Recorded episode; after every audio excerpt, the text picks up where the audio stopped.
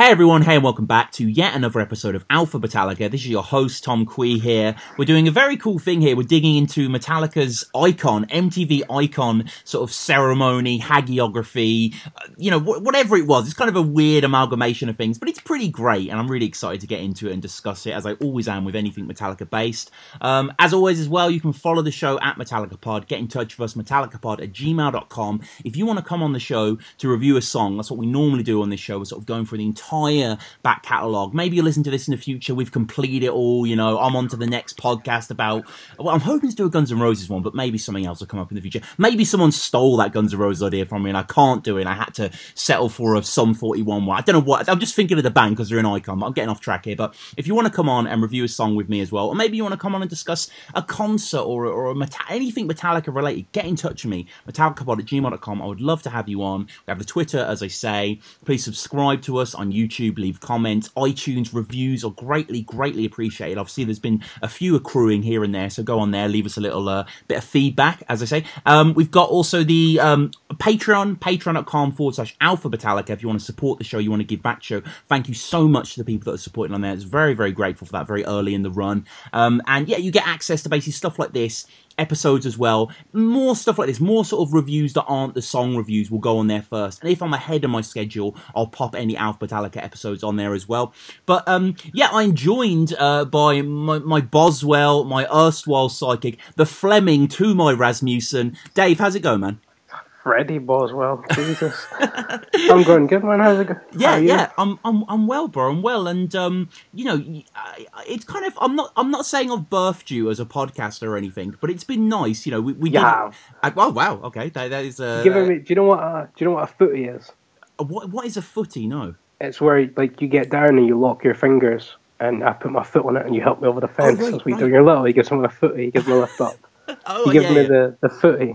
That's what you're giving me. No, no, because I mean, we obviously, you know, do a battle rap podcast as well, battle rap resume, and we've done stuff on there before. And then sort of, Yeah. I remember asking, I remember telling you after we did an episode, like, oh, I'm, I'm thinking of doing this Metallica thing. You know, do you maybe want to come on board with that? And obviously, we've done Bad Seed, All in My Hands, we've done Moscow. But I'm just very proud. You're on like you were on like a Simpsons podcast the other day, weren't you?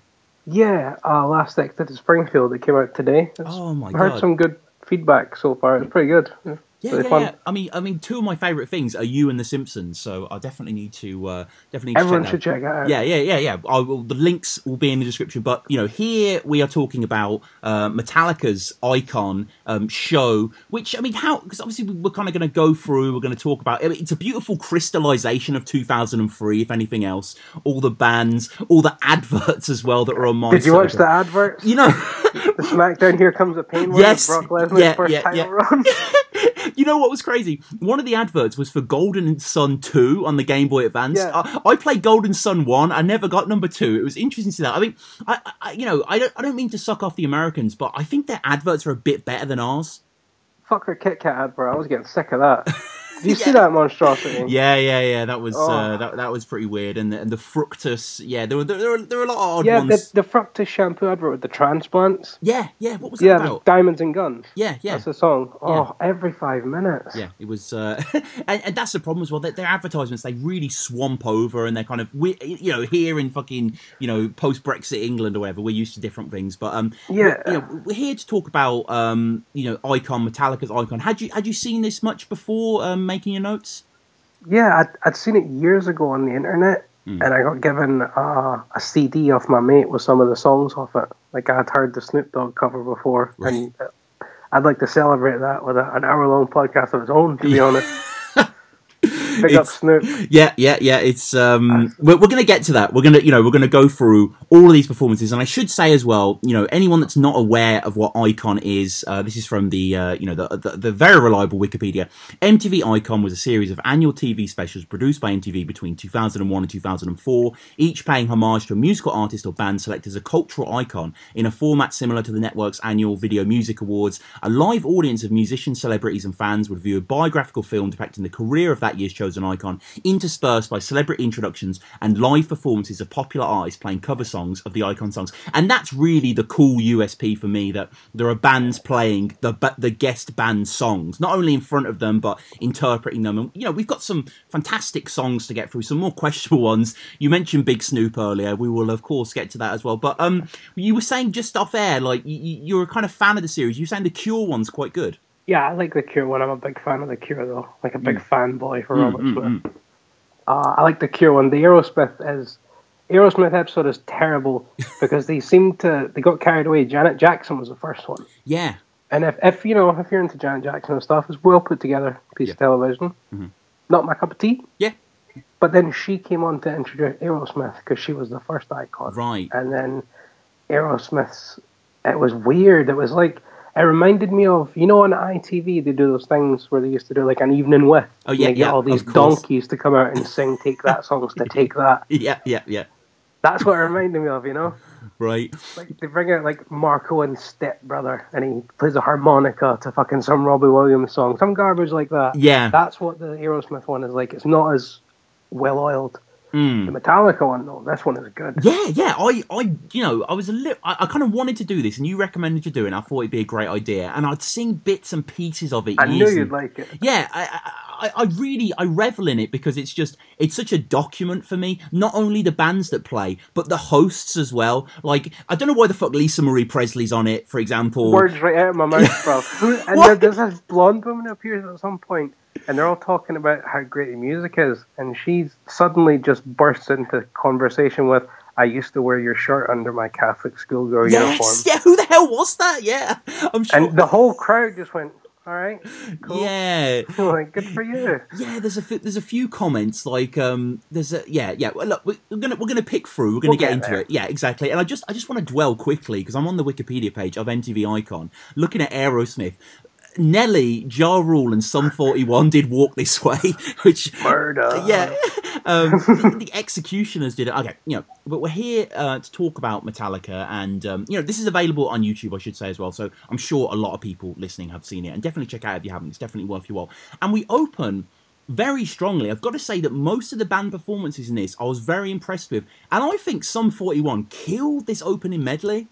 Yeah, they've they did the Kill Ride medley. They've been yeah. doing that for years. Like they did it back in the day live. I mm. think there was a. I, I might get their name wrong here, but I'm sure they had an album called All Killer No Filler. They did, yeah. It was just their faces being shaken. Yeah, the debut, yeah.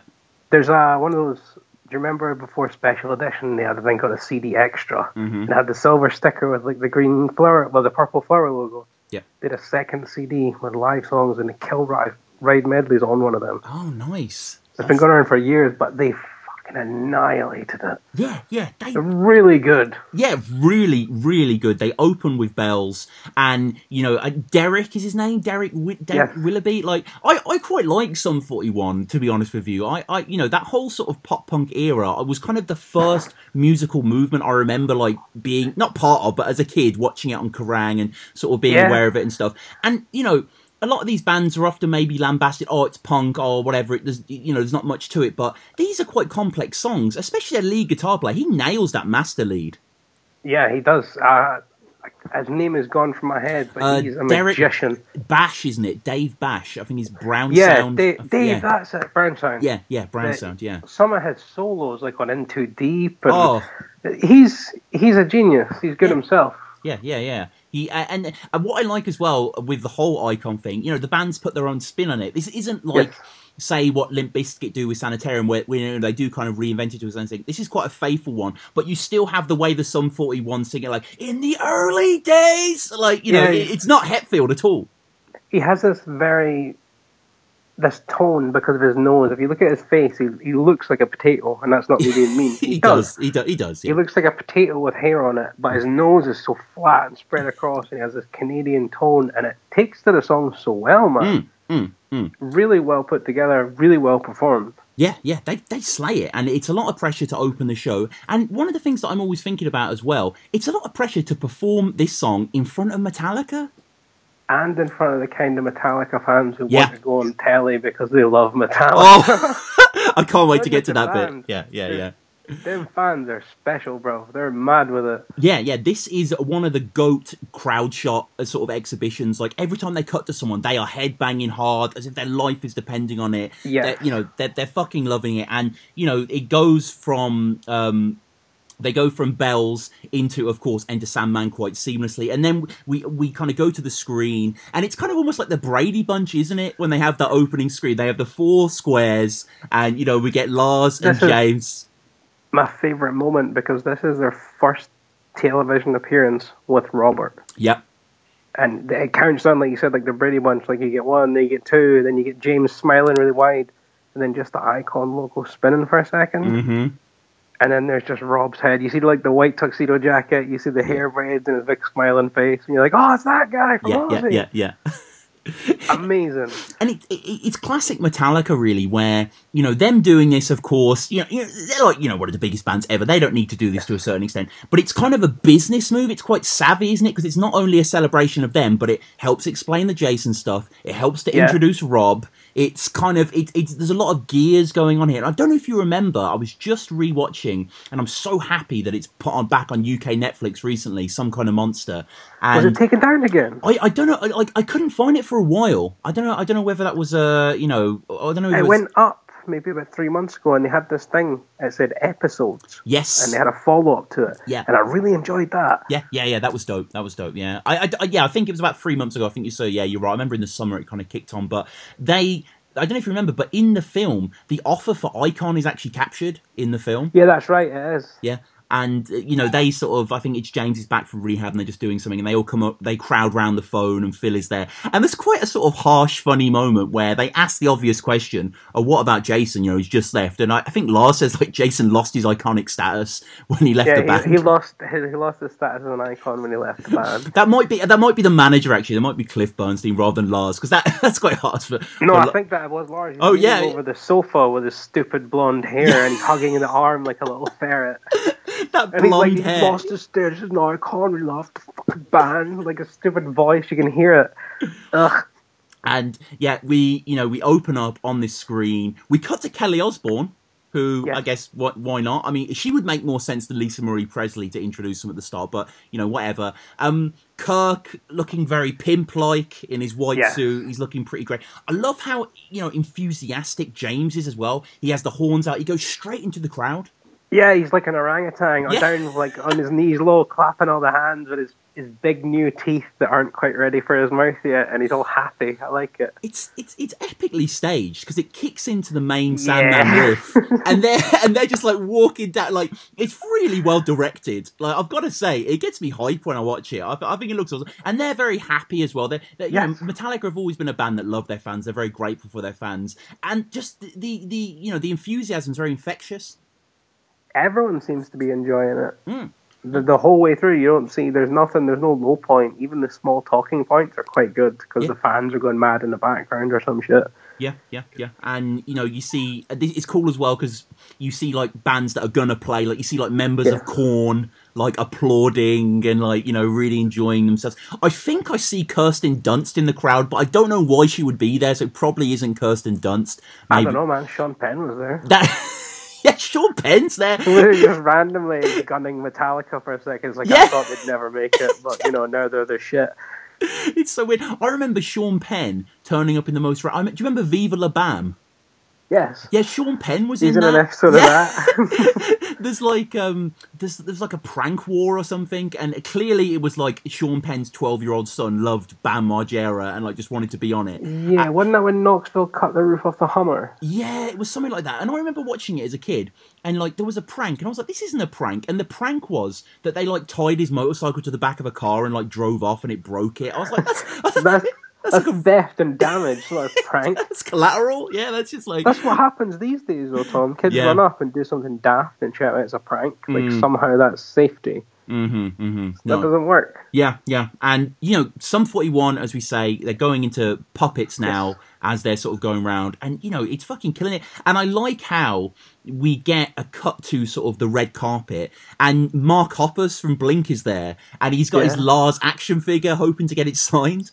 Yeah, he has the the little Lars with the hair. Yeah. I have that thing somewhere. Yeah, yeah, yeah. I remember that. It's kind of, have you seen? They've got the uh, pop vinyls now. I don't know if you've seen those. They did a little pop vinyls of Metallica. Yeah, yeah, yeah. They're out now. I'd, I'd get one of them. Back in the day, they did these ones of Korn, but they were a bit bigger than pop vinyl. Same style, big, Mm. but they had real hair and fucking weird facial piercings. They were really cool as well. Yeah, they um the pop the pop vinyls interestingly kind of crystallized the toy the toy you have as well, kind of that Black Album era kind of look, like. But Ah. they've got Rob with the sort of vest, of course, and you know they're, they're, they're, they're, I mean, obviously pop vinyl is, is fucking I'd get a. James if he's got the tash. If he's got like the Cowardly Lion tash, I'll have one of them. I'm pretty sure he does actually. I'm pretty sure that's that's the look that he's rocking. And then, I mean, you know, it's a it- brilliant, brilliant intro. I, I can't stress that enough. Lisa Marie Presley, the daughter of the king, for some reason is here. Look, I've been reading doing this podcast every Metallica book article I can get my hand on. There has not been one reference to Lisa Marie Presley, and she's very much. I, I got. She's very much reading off the auto cue. You know what I mean? I think this was more um an MTV decision. There's Yeah. little clips of interviews where you can hear Lars talking about it. Where Mm. he says some things were more MTV decisions than ours. We just kind of turned up and enjoyed it. But it's just like you know, I think some of the comments on the like the first comment on the YouTube video, the top comment is Sum forty one, Avril Lavigne, Limp Bizkit. What an embarrassing selection to celebrate Metallica. Where's Slayer, Rob Zombie, Pantera? And I kind of get that argument. I think you've got to sort of kowtow to the generation, the contextual thing. But they could have had someone like Lemmy introduce it, not fucking Lisa Marie Presley. I understand the Lemmy thing, but as for bands like Clear that, you want to kind of think back to when it was, like 2004. Mm. Like, were you talking people were still downloading shit off LimeWire? Yeah, yeah, yeah, yeah. Who, who's going to watch Slayer on MTV, on MTV in 2004, like, realistically? Mm, yeah, I know, I know, I know what you mean. They had to, yeah, and there, there was You have to kind of, it's not as much of bowing down to it, but if that's what's getting the viewers in at the time, like, you Yeah. know, they're gonna. Yeah, yeah, yeah, and yeah, oh three it was, and it was you know in the Very much the new metal wave. Ex- Exactly, exactly. It was in the eye of the storm of that, and you know, Lisa Marie says again, it's just so ugly scripted, and you see, you see Lars sort of cringe at this line. She's like, we're here, she's like, we're here to celebrate a band that is real, real good, real honest, real loud, and it's just like, oh, it's just, you know what I mean? Like some hack just came up with that five minutes before they went on stage.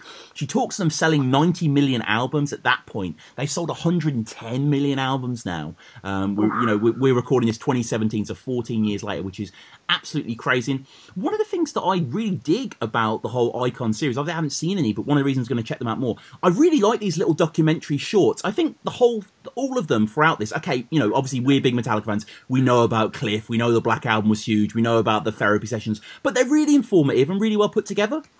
I think they, they were perfect for the type of show it was, especially at the era that we just discussed, because there was a lot of young fans that were maybe 12, 13, discovering heavier music, getting Mm. into new metal, Mhm. maybe weren't as aware of Metallica because they came out in the 80s Yeah. when stuff still had, like, in my opinion, it still had, like, its own texture to it. Yeah, yeah. So as they're getting older in the 90s, they're like, what the fuck is this?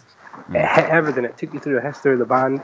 It was very reminiscent of another, I think it was VH1, they had a show called When Metallica Ruled the World. Yes, yeah, yeah, yeah. Yeah, it had little clips of that, same similar style. I think it was just the same footage used again at one Hmm. point for the, the Cliff stuff. But it's well put together, and you couldn't have done anything more to get the band over. Yeah, yeah, yeah, no, completely. It was, It was great. Yeah, yeah, it was, it was, and they talk in this first one, you know, um, about sh- you know shedding skin. Like one of the things that I love about Metallica, they're very good at self-probing. Like they're very good at sort of examining what they what makes them tick. You know. Yeah, they, they peel themselves away quite a lot. They're Hmm. like the un- an onion band. It's just like, well, this part's garbage. You can have that. Hey, did we show you this shit? This Yeah. part's rotten. Like Yeah. they're they're really good for that. They are. I mean, Lars, you know, talks about the irony of Jason being the sacrificial lamb for Metallica, and like the band he wanted is finally here. Yeah, that really kicked me in the balls. Yeah. That when he said that, but this is what he wanted. Me I was like, too. "Ugh, Yeah, yeah. ugh." yeah, it was it was a tough pill to swallow, and they um, point to November thirtieth, two thousand, which was their final show um, with Jason. And um, I don't know if you noticed, Steven Wright is narrating.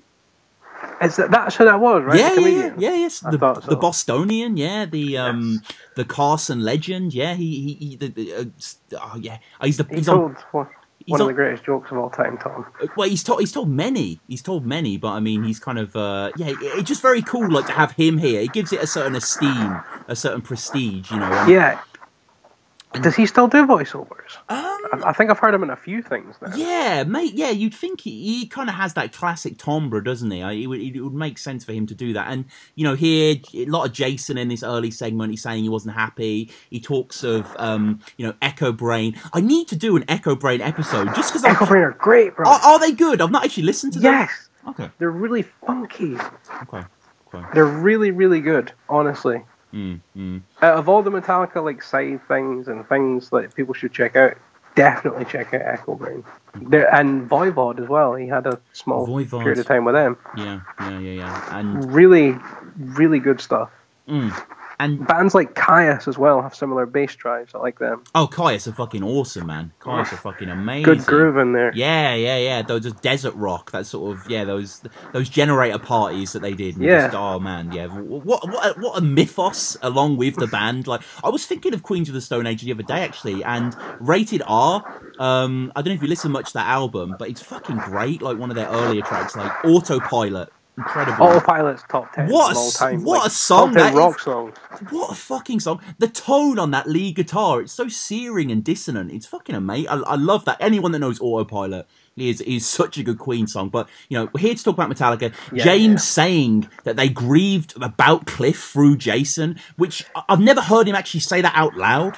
Yeah, they berated them At one point, he calls him Jizzin, Jizzin, which I thought was quite funny. He's like, "Look, it's Jizzin," and he grabs him. And Jason, Really Jason, childish. it is. And Jason says like, "Oh, I thought you'd come up with a new one." Like he's clearly heard this all before. yeah, he's Like- like, "You've been calling me Jizz for a month. Leave me alone." But it's one of those like it's so unfortunate that they could call him Jason New Kid, and it's you know what I mean. Oh. Like it's so close, and it's never going to change. He's sporting some of the most bodacious hair ever in these interviews as well. And it's like a permed bowl cut. Yeah, yeah. It's I don't. I don't like. It's like a white guy with a Jerry curl, but it's sick. I love that. I rate his hair. Yeah, yeah. And you know, he says, uh, you know, music makes him feel alive. And I love when Jason James talks about like, I'm choking Jason. I love you. Like the way he, the way he says that. I love you. And he's got his hands out. What I, I thought was interesting was a, a slight bitter tone to Jason. Maybe I picked up as bitter because I have similar feelings. Mm. He said, I didn't choose to have children. I chose to make and listen to good music. Mm. And now that you're having children, I still want to make music, so I'm going to do this. Yeah. I was kind of, I was like, was a bit serious in the middle of it. Yeah, yeah, yeah, yeah. No, I mean, yeah, like, like I say, the, the feelings, you know, the hearts are on the sleeves. And, you know, Jason says as well, in reference to James, the person I respect the most disrespected me the most. Oof. Yeah. It's just. I wonder if they actually had a fight. Oh, I don't know. I don't know. I think I think James Occasionally, I. I get caught up in YouTube comment loops or garbage comment loops, reading people talking about being at concerts and seeing things. I've seen a couple of people saying that a punch up. I'd, I'd like to have seen that. Mm, mm, yeah, yeah. That, it'd be painful though. It'd be like watching. Yeah, it'd be, parents. it'd be like watching your two favorites beat each other up. Be like, Yeah. don't, don't win, but don't lose. Hug, do something. Oh man, it would be. Oh, it'd be violent as well, and Mm. just so much stored up aggression. And you know, one of the great things as well is obviously we're watching this, but the band are watching this, the crowd are watching this, and they have Yes. these they have these candid shots where they cut to the band, which are brilliant. I love these, and they cut to James after this first sort of segment, and he says like there's heavy emotions going on, the Jason and rehab stuff, you know, and. Like they really are being conf- like okay, it's a celebration, but it's a kind of like it's a purging as well. What I really like about that is while they're watching it, occasionally when the camera cuts back, you'll see like live commentary. Like a couple of times when somebody says something on the screen, they'll cut to someone and they'll say it. Or when a band finishes, they'll cut straight to Hetfield just sitting down. Like with a live cam, he was like, I really enjoyed that. That was really good. Mm, mm. Like they have like a live, it's almost like live commentary, like piece by piece. It's really well done. Yeah, yeah, yeah. No, I agree. And um, we get into our next track pretty soon after this. Um, Staind, who are kind of a mainstay of this era of music. Um, you know, it's it's quite a, it's quite a truncated version, but I quite like this. Nothing else matters. It's nothing crazy, but it's quite faithful. It's quite moving. I don't think you can fuck that song up. Yeah, Even if you played the wrong notes, as long as you sing it properly, you can't fuck that song up. yeah, yeah, yeah. It's, it's a really good song, and I think they did it okay. I'm not a big Staind fan, but they did it all right. Yeah, yeah. I think you know they. Uh, it's nice. It's kind of shorter. We don't get the sort of instrumental sections that nothing else matters is known for, and you know. it's kind of fun, I guess, to a certain extent, doing this episode because lots of these songs I haven't got to yet. You know, we haven't mentioned. Nothing else Yeah. matters. Always blows my mind because the intro riff is open strings, but you never know. But it's literally the E and then the G, B, and the E as well. Just kind of like you know, you can do it. You don't even know how to play guitar. You can play that song. So obviously, there's complex stuff that follows it very quickly after the intro. But you know, it's nice, and you it, you see like a young couple watching it, sort of embracing. Fred Durst is kind of staring off into the distance as he does it, and it makes you appreciate the beauty of the melody because James isn't necessarily a singer like the guy from Staind. I forget his name. Is it Aaron Lewis? Yes, Aaron something. Aaron something. Yeah, yeah. I forgot who they were um, until I was watching it, and then I was like, "Oh yeah, they had the video where he was like sitting just Yeah, smoking like yeah. a hundred cigarettes or in pictures." Yeah, there was um they did that I'm on the outside as well. Was that one of theirs? Something like that. But yeah, I- Yeah, didn't he come around at the same time as Puddle of Mudd? Why do I associate them with Puddle of Mudd? Yeah, I mean they're all they're all in this kind of broth, aren't they? This kind of like Yeah, yeah. Re- I mean, if you think about it, really, it was kind of like rock's last gasp in terms of. You could argue probably maybe emo in sort of 06, 07 was quite big as well, but was just uh you know it was you know not it just again a crystallization of this thing. It's not a bad version. Um we- you know i- it's fine. It's fine. You know it, it it's decent. It's kind of what you expect. They needed to do a ballad. You know there is this is kind of really the only kind of slower moment of the covers that they get to. The rest are pretty full frontal. And we get back into the videos again pulling no punches. James going to rehab, the hunting trip in Russia, and I just want to refer quickly to um, a fantastic book. And if you didn't live, you know, in a different country to me, I would lend you this book happily because I know you would love it. It's um the collection of So What, you know, Metallica's sort of magazine, Oh yeah. and um, it's by Steffan Chirazi, and it's kind of a it's a brilliant hardback book. It's absolutely. I want to urge everyone listening to pick up this book. It's so good, and it just collects all the articles, all the most interesting articles. And there's an article that James wrote when he returned from the hunting trip. It's called um, "From Russia with Love?" question mark, and the illustration. It's like a ballpoint illustration James has done as this like giant bear that's like made of like electricity. it's like fucking crazy. It's really cool. And I just want to read quickly from this, uh, just talking about because he talks about this, you know, the AK-47s and the vodkas. Um, he says the bears were not edible. That kind of freaked me out. After they skinned them out, the one freaky thing about bears is they look really human when they are skinned. Once their claws are off, it's like hands. It's like a giant, giant monkey, hands and feet. They don't take any meat. I thought at least they would take the back straps. The filet mignon of any animal is right there in the back straps. And they do that, I thought. I guess because their digestion hasn't gone yet and there's something in there, something, a possible toxin. And then he talks about missing his family as well. Uh, I didn't get to talk to them for like a week. And, you know, there's not really any cell phone reception out there in Siberia. I wish I would have thought more about it because you can rent these satellite phones. You can talk to anyone from anywhere on the planet now. It was Castor, his son, first birthday, and I missed it. Of course, we had a little vodka to Castor, a little hold of home. I wouldn't have been calling every day. I might not have even called, but just the fact that you could is kind of comforting, or they could get hold of you. And what's great about this book as well, there is commentary from the band members looking back. And James actually writes a few years later. Um, this would have been yeah, this this would have been in March 2004. So after Icon, he would have wrote this in, in reception to it. It's hard to read hmm. this at the beginning. It's hard to read this as, as it's the beginning of hitting an all time low in my life. Family, band, my way of life all crashed to the ground. I read the total denial in my words. Funny article, but a huge cost. I'm glad I'm here to read it.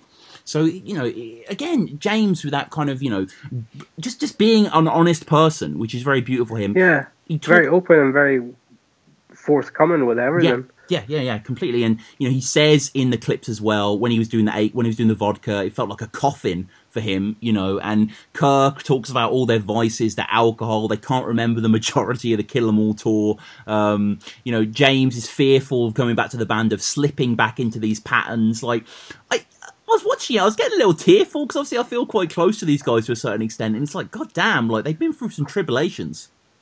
Yeah, the alcoholic era was real. Yeah. They were like mad for a while. Yeah, they were like they were. I mean, they were like raging alcoholics. Like you know, to to to, to The only interviews I remember seeing with them before like some kind of monster, before stuff like that came out, is you'd always see them just sitting at a festival hmm. with like double handing like beers, double Yeah. fisting beer in each hand, each of them just talking and drinking, and you're like, is that all they do? Like they just drink beer. That's what they do. Hmm. We get on, we move on. Shannon Elizabeth is there, which again is such a marker of this era. Obviously, Shannon Elizabeth of you know um, American Pie fame and stuff like that. She says something that's kind of patronising. She's like, "I'm here for all the female fans. Women are just as moved by their sound." It's like, why are you defining it by gender? Like, it's just fans. Well, that's the thing. Look, it's, you got everyone has to now, and it's been going on for like ten years. Yet everyone has to just throw it out. They don't want to be divided. They want to be equal. Mm. But while they're being equal, they want to point at every piece of division as you patch it out. Just deal with it. Mm, be people. Mm. Be people as a one. That's what it is, yeah, man. Uh, I'm sure. I'm sure Metallica feel that way. You know. So I just. Yeah. I, I, know, I know. She wasn't saying it like that. I get it. And it was kind of to introduce Avril Lavigne in that sort of paradigm there. And we get to Avril Lavigne, who low key was probably the biggest star on that lineup. Like Avril Lavigne was fucking mad. Do you remember when Complicated came out? It was everywhere. Yeah, and Skater Boy and stuff Skater like Complicated. Can, can I just say I don't want to get sidetracked, but are we sure that was Avril Lavigne? What do you mean? Like, are we?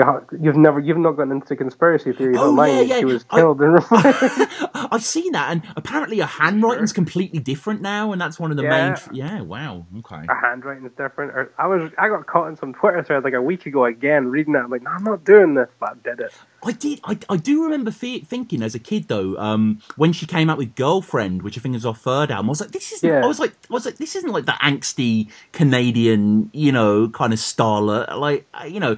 And I always remember complicated. You know, I, I, don't mind complicated. I think it's quite a, quite a competent pop song. I always remember her guitar. Quite a quirky little song. Yeah, yeah. It's quite. It's got quite a nice nice guitar. Her singing with the go wow wow. Uh-huh. Like I, always quite like that stuff. I always remember the blonde mop top guitar player she has. Um, he's kind oh, of quite yeah. quite distinct when they're in the mall, kind of causing trouble for the establishment and all that stuff. Okay, so I mean, causing trouble for the establishment in the mall. In the mall against the against the guard and shit. And Paul Blart in this bitch. Um, yeah. Talk to me about her cover of Fuel. I didn't mind it. Uh, our voice, it, it sounded not flat, but maybe not as strong as it could have. But mm. she she sang it. Yeah. She went for it. The band played their arse off. Everyone seemed to be enjoying it. And the cutaways to the band, James was really into it. Mm. And it looked like Robert was really enjoying it as well. Like they were getting a kick out of it. Yeah. Because I don't think maybe James has ever heard his lyrics sung by a woman before. Yeah, yeah, yeah. I that's, mean, that's a big thing. Like if you write a song and you sing it for like 20 years and all of a sudden someone comes along and just sings it differently, you're like, oh, that's what that would have sounded like. Mm. Mm. It's got to be neat, you know? Yeah, yeah, yeah, no, completely. I mean, she sounds. I, I think the band are competent. I think this is maybe one of the weaker numbers on the night, even though it's quite good. She sounds a little yeah. bored to me, but maybe that's just yeah. that's kind of her voice, isn't it? It's kind of a bit monotonous to a certain extent. Well, yeah, that that goes back to what we were saying about if you know it's her or not, because she used to sound really. There was like and the complicated there. She had that like I'm bored, like mm. why am I not on fire? What is this? Chill that, out. That yeah, yeah. Yeah, uh, and then she just exploded into energy, like everything. Like, but there's mm. no energy here, not from her. Like she moves physically, but it doesn't sound like she's actually moving her mouth. Yeah. But she sings it, and yeah. the song itself, it doesn't come off as terrible. No, no, no, no. It's not terrible. I think it's not as like fuel for me. I, I think we mentioned fuel before, and you said you weren't the biggest fan of fuel. Um, and it's just kind of like it's not as chugging and, and, and kind of, you know, as seamless as I want Fuel to be, especially in the Fuel and When I Burn. I don't think it's quite as yeah. pumping. It's a bit more low key um, for me. And, you know, blonde mopped up guitar player guy, he does struggle with the solo. If you actually listen, he plays the first couple of notes of Fuel, which everyone remembers know, but he doesn't uh-huh. quite get those little fiddly Kirk parts. He just kind of plays noise. It's not, you know, it doesn't stand out for me, but it, I kind of noticed it because I, I, was a bit like, will Avril Lavigne's guitar player be able to do Kirk's parts, and he doesn't.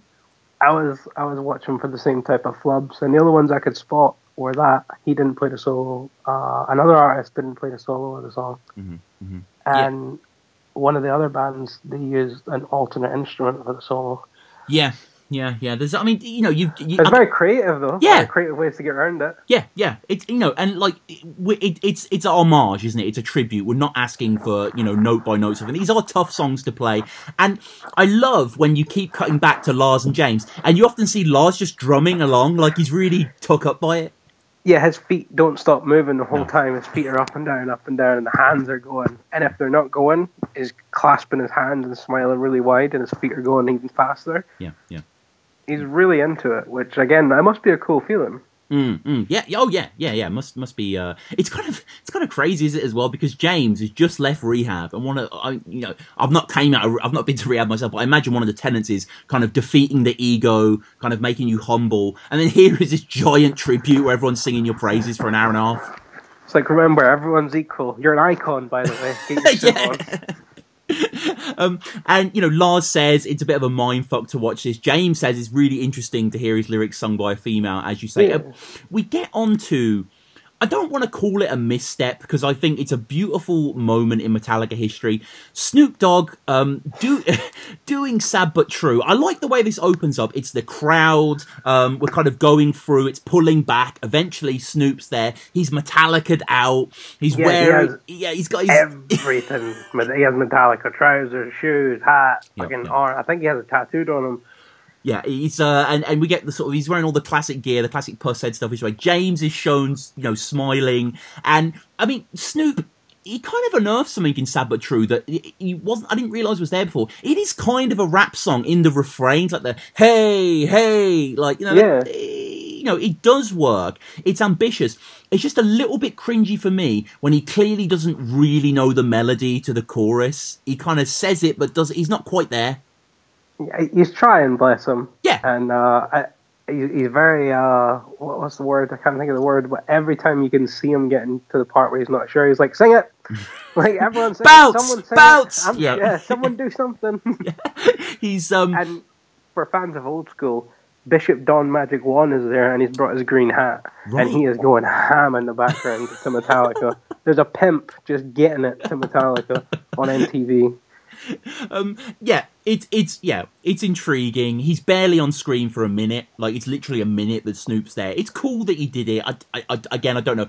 You know, MTV and Snoop Talica 2003. That's his closer. So it, you know, it kind of reminded me. Have you seen Wayne's World? Of course, yeah. Uh, there's a part. I think it's Wayne's World two where yeah. it cuts to Garth and he says, "I will not bow down to any corporate sponsor," and he's head to toe in Reebok. Yeah.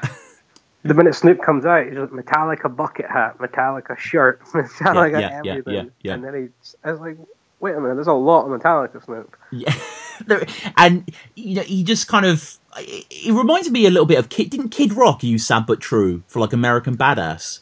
I think maybe yeah. that's maybe that's why he yeah, did he it. did actually. Yeah, yeah. I remember. I remember hearing that. I remember hearing that as a kid and be like, "He's stolen that riff," and not sort of understanding sampling or licensing, and just sort of you know just thinking that he, they tried to get away with it in plain sight. But you know maybe that's the reason Snoop hopped on that track. It already had a quote unquote rapper doing it, and you know we get to the next um, intro. Very cool to see Rob Zombie here um, yes. with Jolene Blalock, and they in, they intro, they talk they mentioned Metallica's always mentioned in terms of their '80s genesis in direct juxtaposition to the quote unquote hair metal, Poison yeah. and Ratt, you know. But I always I'm not a fan of those bands, Dave. But I do always feel for the Poison and Ratt fans. They're always given shit for liking these bands.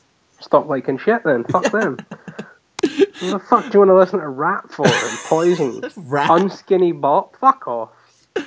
Jesus Christ! Yeah. what man. What the fuck's wrong with it? yeah, yeah, Ratt Ratt were terrible to be fair, and Honestly. you know, and, and and Rob Rob Zombie as well. It's cool to see him there, man. Cool to see him presenting. Yeah, and appreciating other heavy music. Mm, mm and yeah, he, you know, he says like before Metallica came out, everything was terrible and all that stuff. Okay, there was Sabbath in Motorhead, and you know, he, he introduces it, and we get back into another clip again, another sort of throwback. And um, I really liked Kirk saying here that after they recorded Kill 'Em All, him and Cliff on the bus back to San Francisco, being like, "What's the second album going to sound like? What's the third? really excited, isn't it? Yeah, yeah. It's uh, it's really nice. It's really nice. And James talking as well about Fade to Black and how when he went to his girlfriend's house at the time and his sister, the girlfriend's sister was blasting it over and over again. That's a great thing to hear. Yeah, that's got to be again. I, this must be the phrase of the episode. It's got to be a good feeling, man. Mm, mm, mm. Like there, in terms of like experiences you can have as a person who's creative. Like Metallica have been lucky and really, really lucky with some of the stuff they've had, and you hear stories. They've just had a really interesting career, yeah. really interesting lives yeah, yeah, and and made made good choices and never really compromised, and you know fought their ground and succeeded because of it. Even when you know they do the music video and James says that a fan like spat on him, I was like Jesus. people took it big. But do I remember for a while. Do you remember when they, they cut their hair Mm. and they came with the, the eyeliner and stuff? Yeah, yeah, yeah. I remember, I remember being uh like verbally abused by my father. He was like, "Band are faggots." like that's what they are. like I was like, "Don't say that. They're a good band." He's like, "Yeah, they're a good band." They're faggots. I'm like, "No, they're not." He's like, "You're gonna get a purple shirt, aren't you?" I'm like, "I'm not gonna get a purple shirt. I'm gonna stick to my black shirt. Thank you very much. And we Purple's too bright a color." but we get to you know kind of kind of sad this bit when I was watching it. I was like, oh god, Chester Bennington is in it. Oh, Obviously, yeah. You know, R.I.P. Chester Bennington. What an incredible singer! What you know, what a great loss. Him and Travis Barker are here, which is very cool to see. Um, Travis talks about getting challenged at the age of thirteen to learn the entirety of Master of Puppets, and it sort of changed his life, which was you know really cool. And Chester talks about how important and meaningful they are, and praises them, you know, for the for the soul and the heart, and you know. All these, all these people, all these giants in the music industry, they just, they just adore Metallica. Well, yeah, I think everyone like if you're hmm. a fan of that type of music, if you're into heavy music or anything with that type of attitude or whatever, they're the band. Like they're they're the band. I mean, there's the big four, but they're the band, man. Yeah, yeah. I, I, I've always, I've always thought this, and I think, I think I read this somewhere else, but I'm definitely stealing it. Where I think Metallica, if you ask people, if you asked everyone in the world their favorite band, I think Metallica would be the majority of choice. Maybe the Beatles, but I think Metallica. I think in the rock pantheon, they're mo- like they're most people's favorite band. Like they might not be the best band ever, but they're most people's favorite. They, you know, they go dead. Like as Chester says, you know, they have that soul, they have that heart, and they introduce one of the highlights for me, Dave, of the entire night. Korn's Yeah. uh, Korn's edition of One. Korn's performance is the best of the night. Uh, It featured on as a, a secret track on their album as well that came out that year. Oh right. They did uh, a cover of Pink Floyd's The Wall as well, but I think one came on at like 14 minutes at the end of, I want to say See You on the Other Side, the last Mm. track. Mhm. It goes like 14 minutes, then one starts. And it's ferocious. It's ferocious, man. And it's, it's a weird Korn because it's pre departure head. Mhm. David Silveria still on drums. Pre rehab Fieldy and Munky with no face paint, which is not a big deal if that sounds stupid if you don't know. And Jonathan's wearing trousers as well. Like I'm a big Korn fan. I liked them a lot when I was younger. It's weird Yeah. to see Jonathan wearing trousers, head there, but David Silveria still on drums and killed it. Amazing, amazing performance, mate. Mm, yeah, uh, I just I, didn't realize you're such a Korn guy. That, that's cool, man. Yeah, I don't. I like I, I like just like music. I Yeah. know a lot about anything. Mhm, mhm. Uh, yeah, take a look in the mirror is the album it's from. Um, yeah, you're right. Yeah, it's the final track. When will this end? And yeah, th- their live cover. Um, yeah, yeah, is there, and it is fantastic. We have the far off gunplay. We, ha- you know, it's a kind of down tuned Korn version, and it, and it's great as well to think that you know years later, Rob's son would play with Korn, would tour with Korn in South America, and you actually see. I don't know if you remember. It, it cuts to um to Rob, and you see him mouthing the word "wow" as he's watching Yeah, it, like he's really Fieldy is killing it. yeah, yeah, yeah, yeah, yeah. The bass is so heavy, so yeah, so Fieldy's heavy. got this unique slap style. He just makes contact. He's just rattling every Mm. string. Yeah. and it it sounds great over one. Yeah, yeah, yeah. It- I thought I added to it. yeah, yeah. I agree. I agree. It's a unique take on the song as well, and it's just it just feels in lower octaves as well, which works well. Well, yeah, seven string guitar, Yeah. five string bass. hmm hmm And you know, it builds up to that. Actually, as a Korn fan or a guy who knows Korn, you know, what's the deal with the mic? Like, I love his sort of microphone stand. As far as I remember, the microphone stand. There was a, an album when I was in my teens coming out called the the Untouchables. And they Mm. spent six million dollars on this album. It was all over magazines back in the day, like Kerrang and Metal Hammer and Rock Sound. Like they were all about this album. And in the video for Here to Stay, he unveiled this mic stand. It's like a Baroque era like woman, and it's got tits on it with big nipples and shit. Right. And it bends over, and he fully utilizes that thing because he goes mental Mm. with the headbanging sometimes. Mm-hmm. mm-hmm. It works as like a frame because it's so steady. I've noticed he gets into it with it. I think he. uh, You might want to Google this, but I want to say something stupid like 150 grand on this mic stand. Right. Okay. Jesus Christ. It's used it for tours and tours now. But it came out like when I was maybe about 17, I think. But Yeah. the first time I've seen it was the Here to Stay video. Yeah, it's uh, it's Geiger HR Geiger. Ah. Yeah, there's a there's a video of uh, so the picture of him and Jonathan in Zurich with the with the mic stand. Yeah, yeah, it's yeah, it's awesome, and you, you see it silhouetted in the one video when they go into the you know darkness imprisoning me section, that heavy yeah. breakdown section at the end of one, and it, it, it's crazy. Like I'm not I'm not not a Korn fan. I'm just not that familiar with them. I you know I, I, I like some of their stuff, but they really really impressed me with this. You know they take the song darker and heavier than Metallica ever took it. Yeah, the energy is crazy too. Like you said, you see the mic stand silhouetted and he's gripping it and mm. he's going hell for leather. He's not even headbanging it from the waist. Yeah. His back's going into it. Crazy man. Yeah, yeah, yeah. And you know, it goes to Lars after this, and Lars calls Korn their peers, which is kind yeah. of mad actually, but you know, very, very honourable. I think they were maybe who was on the show. I think maybe they're the longest standing musical act that performed apart from Snoop. Yeah, yeah, yeah. No, I think you're right, actually. Yeah, because they go back to the early 90s, don't they, Korn? Yeah, like 93. Yeah, yeah. And then we get on to Michelle Branch coming on stage. I'm not going to pretend I know who Michelle Branch is. Um, let me just do a quick Google of her. But she's coming on, and, you know, it's America, Dave, so they invite the troops on. And uh, James is straight to his feet you see Chester applauding as well. Look, I'm not, you know, I, am not decrying it. You know, uh, I'm not the most jingoistic person myself. USA gets chanted um, as well, and there's that guy, and he's like, nothing gives us strength like good old American rock and roll. It's just a bit. Mm. Someone tell him where Lars is from yet, or yeah.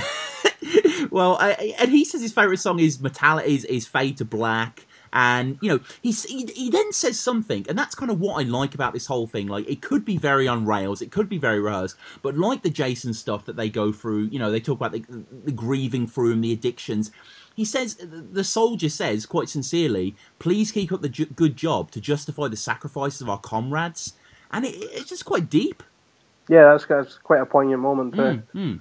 And um, like i'm not i might not be into the whole military thing like as what it is but whatever gets you through, if it's music that helps yeah. you do your job, whether you're picking up rubbish or you're picking up bodies, man, whatever gets you through. Damn.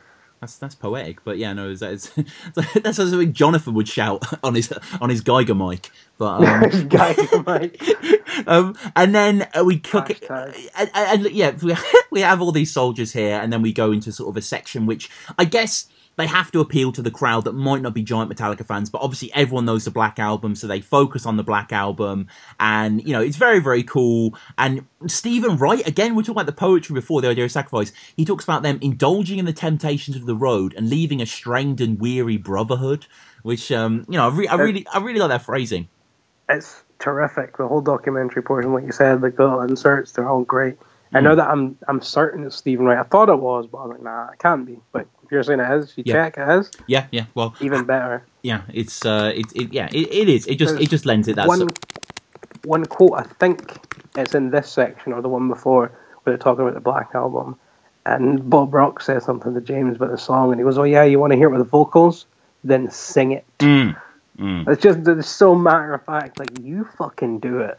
Yeah. If you want to hear it, you do it, because I'm not gonna. Yeah, yeah, yeah. And you get an insight as well into the world uh, of the of the music business, where James is saying, you know, they were so tired at this 22 month tour, but suddenly Sad But True's huge in Japan. Like, you know, we need to go over and tour there yeah, his body says let's go. No, it's his mind says let's go, but his body says nah. Yeah, yeah, yeah. It's a 22 month tour. Fucking they're, hell. Yeah, their tour schedule. If you think about the 90s, like they did the Russia thing, yeah. and then they did all like the Monsters of Rock. I think they played Ozzfest. Did they play Ozzfest? They uh, most likely. You they, know, they've played everything. Then they started their own festival and they yeah. still come over for Leeds and Red and something. They're everywhere, man. Yeah, yeah, yeah, yeah. No, definitely. If you want to know more about the Moscow, definitely check out our uh, our prior episode oh, yeah. where we uh, where we dug into that. But yeah, but, and now we get um, you know, not only is there these musical tributes and documentaries, there's there's there's funnier moments. It's pretty cool to see Jim Breuer on stage.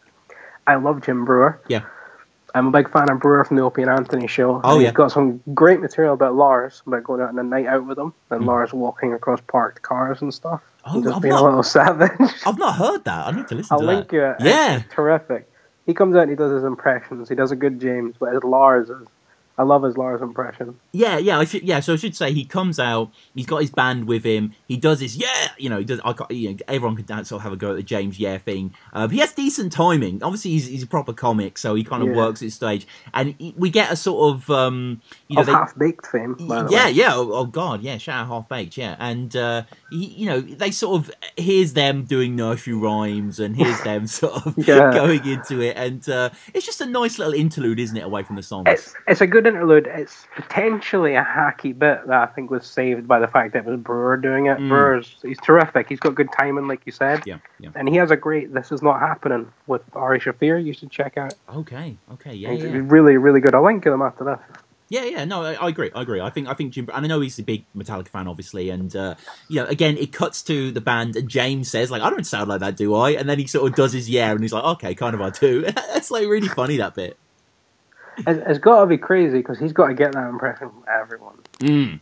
Mm. Everyone I know that likes Metallica does that at some point. Yeah. They'll just go, yeah, for Yeah. no reason. And you're like, did you just, yeah, you did. Well, that's what Breuer says, isn't it? It's like if you're a fan of Metallica, Metallica, like you know, Yeah. and uh, you got to James it up. Yeah, you do. You do. We get Gillian Barber and from MTV Ian Robinson again. You know, sorry, pretty millennials. I don't, I don't know who these people are, but they. She talks about, as you say, you know, wearing the school uniform, and they talk about Metallica perfecting heavy metal, and we get one of the more interesting moments where the fans of the band come on stage and they are asked. It's quite a weird question to ask someone. One word that sums up your love for Metallica. So it's kind of you're kind of being pushed towards being more positive and sort of stuff like that. And they asked these people. They clearly cut a lot of people. I would have loved to have seen what everyone says. like Yeah. um, so the- you know they, they they point the mic to these people, and here's here's a few things they say: passion, aggression, inspirational, uh, orgasmic. We get uh, medicine, gods. One guy doesn't get the memo. He says out of control, uh, which is which Yeah, is three words. You by- did say that as a difficult question, though. It is a tough question. One guy just goes like, "Thank you, Metallica." Like, Is that the blonde guy in the, Yeah. the silver? He's my fucking hero. James applauds him. He stands up. He's like, nah, fuck it.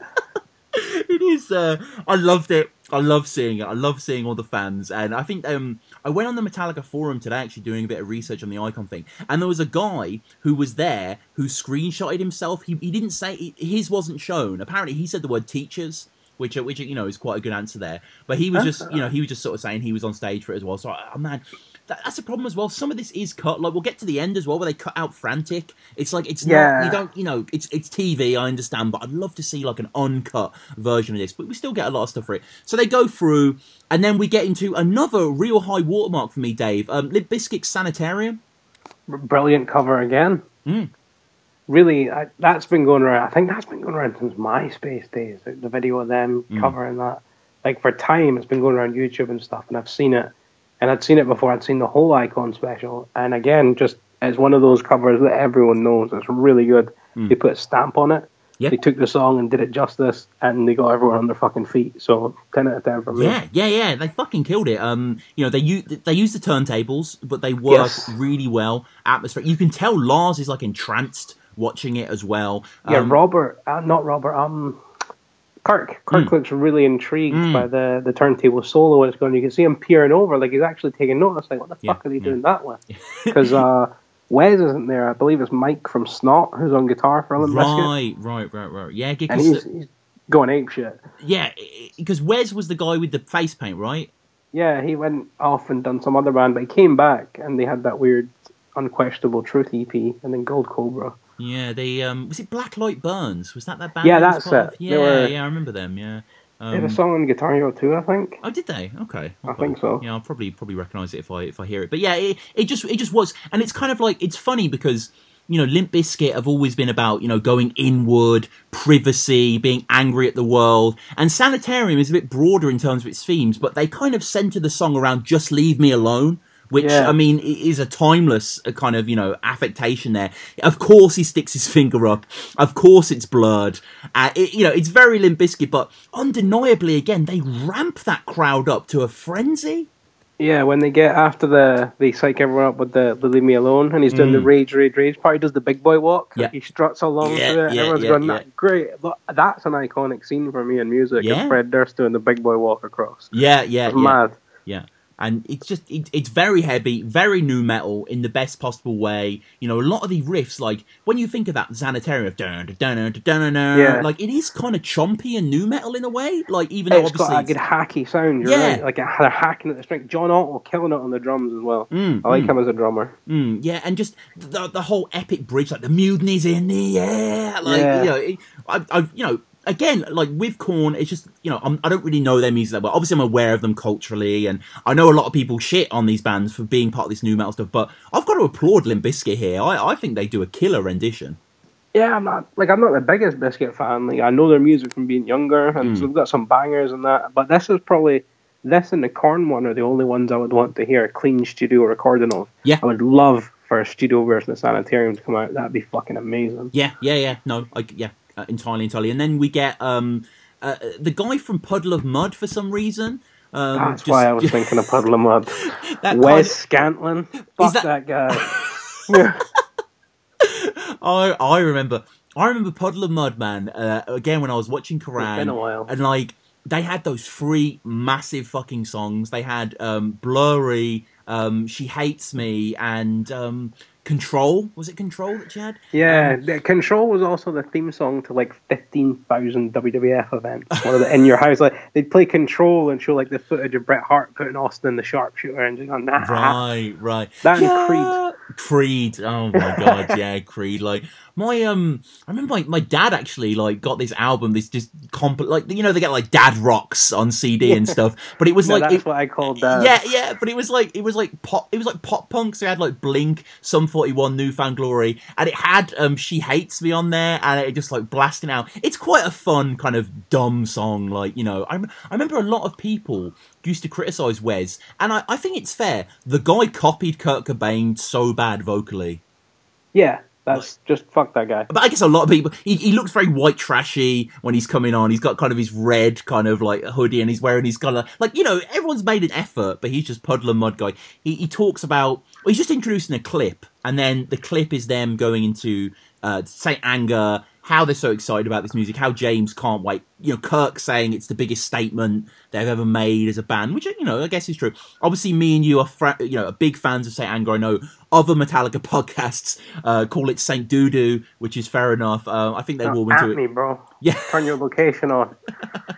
um, and you know, we get past that, we get to Sean Penn, who we mentioned of Viva La Bam fame. and- Weird Viva La Bam. yes. um, and you know, Sean mentions, as you say, he was filming a movie in the 80s, staying at a hotel with a band called Metallica. He saw their their name on the bus, and he's like, "Oh, it's too on the nose. They'll never make it." And you know, here's what. But it's not. I would have loved it if he like was extolling the virtues of the band, but he's literally like, "In the 80s, we shared a hotel. I thought their name was bad. Here's the band." Yeah, he's like, I thought they were shite. Now Yeah. they're getting all this money spent on them, and I'm here talking about them. It's just, it's just, it's just. I mean, obviously, big up Sean Penn. Like, you know, he's a fucking incredible actor. But it's just, yeah, it's, it, it gives it a certain elevation because he's an A-list Oscar-winning. It's, it's Sean fucking Penn. It's pretty cool. I'm sure Lars was stoked as well. Like, you know, I, I bet, I bet they would have conversations into the night. But we get what we came here for, which is Metallica Yes. returning after rehab with Rob. Uh, what do you make of this medley? Uh, I very much enjoy it. Mm. Uh, I like that they got changed quickly. Lars opting for the Adidas tracksuit pants. Uh, yep, yep. He starts the drumming standing up. Standard procedure Yeah, for yeah, Lars. yeah. Gets me fired up every time I see it. And they just went into it. They're ferocious. You can hear Rob's bass loud. Mm. Rob's Mm. bass is up. That thing's on 11, and they're killing it. James is mobile. Yeah, yeah, He's running around like crazy. He's hitting all points of the stage. At one point, he's down in the crowd. Yeah, yeah, and yeah. they're singing. I think it's uh, I want to say it's Seek and Destroy.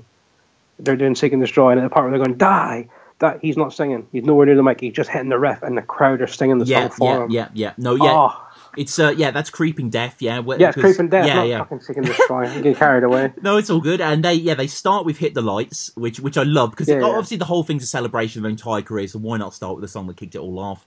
Into Enter Sandman, which I mean we kind of already heard from Sum Forty One. I'm not going to say it, ru- it doesn't ruin it at all, but it's kind of interesting they do it. Into Blackened, which I just obviously fucking love. They go straight into that riff, and in Blackened, where that riff, like they they Yep. do sort of the open strings, but rather than that riff emerging, the Creeping Death um, die riff emerges, which I think is really smart compositionally, really works. Into Battery as well. And then we get a little speech after Battery where he's saying, like, you know, thanks everyone. We may be an icon, you know, but we're going to keep on going. And yeah, I, I, agree. They murder it. And like Rob as well, like, he, he's, like well, he was good from day dot, really. And he really fits in the pocket. Yeah. It's one of those things is, I think, as you're coming to the end of this, Tom, yeah, one of the, the better things about it is you get to Metallica enjoying all the way through the program. Mm you get to see them enjoying people talking about them. You get to see them watching the things they've obviously recorded themselves saying because they're like quite recent interviews. Hmm. Then you get to the point where they play the song, and they're two different sides to the band. I mean, you see James performing just when you see it in the pocket, just to trigger it for me. He's completely different. You see him enjoying himself sitting down, but standing up and playing like he looks taller, yeah, wide, like his shoulder gait. He stands different he's hulking up there. Just sorry, when you sit in the pocket, it just it set it off for me. Yeah, yeah, yeah. a rant. Yeah, no, no, no. But yeah, it's killer, man. Yeah, it is. It is a brilliant performance. Like I think 2003, 2004. I've watched some of this stuff back. I think maybe 05 as well. I remember watching a performance of theirs doing Orion in 05, and it, I've got to say it was bad. Like it wasn't very good. Obviously, they're very, very good now, but I think they were kind of finding their feet. But you know, they were very strong here. They really proved their iconic stats. Of course, it wasn't in doubt, but you know, they did really, really well. And then they close with Frantic, which is truncated by the credits, unfortunately. But I like that. I like that they didn't close out with like, you yeah. know, they could have closed out with with hundred songs and everyone would have been really happy. They could have closed out with Seek and Destroy, you know. But they they they you know they put their foot, their front foot first, and they're like, you know, here's the new song. I, I don't know. I, am guessing here's yeah, the new single. Here's the new sound. It's a single. That's yeah. what fucking blew my mind. Frantic was a single. Yeah, yeah, yeah. It's just. uh I mean, yeah. I think didn't we talk about that before when we were talking about a Black album? How there was the frantic singles that were different coloured fists. Yes. Each one of them had a different Ramones cover on it. Yes, yes, yes, yeah, that's right. Yeah, yeah, they had. They um, did that, yeah, because it had 53rd and 3rd on one, and Commando, Com- Commando, and, and Cretin Hop. And yeah, yeah, yeah, yeah, yeah. They had a few there, but um, I mean, that's Metallica's MTV icon um from 2003, and you know clearly myself and Dave loved it. And if you haven't watched it yet, check this fucking thing out, man. It, it's so good, isn't it? Yeah, there's two or three different versions on YouTube. I suggest watching the one that has the advertisements yes. in it because they're beautifully dated. And if you're if you're a fan of comic books, you'll notice this, Tom. If you're reading old comic books mm-hmm. and you flick through and you see the advertisement for SNES games, or like the brand new Milky Way, and I'm like, brand fucking new. It's a Milky Way, bro. They've yeah, been yeah, for like just really dated ads. They set it for you, and I think it sets the mood. I agree. I agree. Yeah, the the ads, uh, the bands that cover the you know the people that introduce it as well. The other shows you see MTV advertising, Kelly Osbourne, Lisa Marie Presley, all these beautiful things. These fucking uh, Kit Kats. Kit. the Kit Kats are there as well. So yeah, I mean, let us know. Um, let us know in the comments. Have you watched it? What do you think of Metallica's Icon performance? I personally think it's fucking brilliant. I think the whole thing is really, really well done. Um, get at me at MetallicaPod, MetallicaPod at gmail.com. We've got the Patreon. Check out Dave Simpson's uh, appearance as well. Last exit to Springfield. Check out me and Dave talking about Bad Seed, all within my hands. Uh, we did our Moscow review. You know, I'm sure we're going to do many, many other things in the future. Is there um, is there anything else you need to plug, Dave? No, just, just thanks for having me, man. Of, of course, banging. of course, of course, man. Yeah, and, and thanks um, everybody that listens and people that actually message me are really nice, so that's quite good. Oh, I didn't know people message you. That's cool. Yeah, I, I get random feedback saying that I'm, I'm quite a nice to, to listen to. Yeah, which makes yeah. finger. I'm picking my fingers when I'm talking like a queer. Anyway. all right, all right. Oh, well, I can. But yeah, it's very nice. I appreciate that. Yeah, yeah, and um, leave us a review on iTunes if you enjoyed this. Please yes, share it out, all that sort of stuff. But um, Dave, always it's been a pleasure, man. Outstanding, man. Fun again.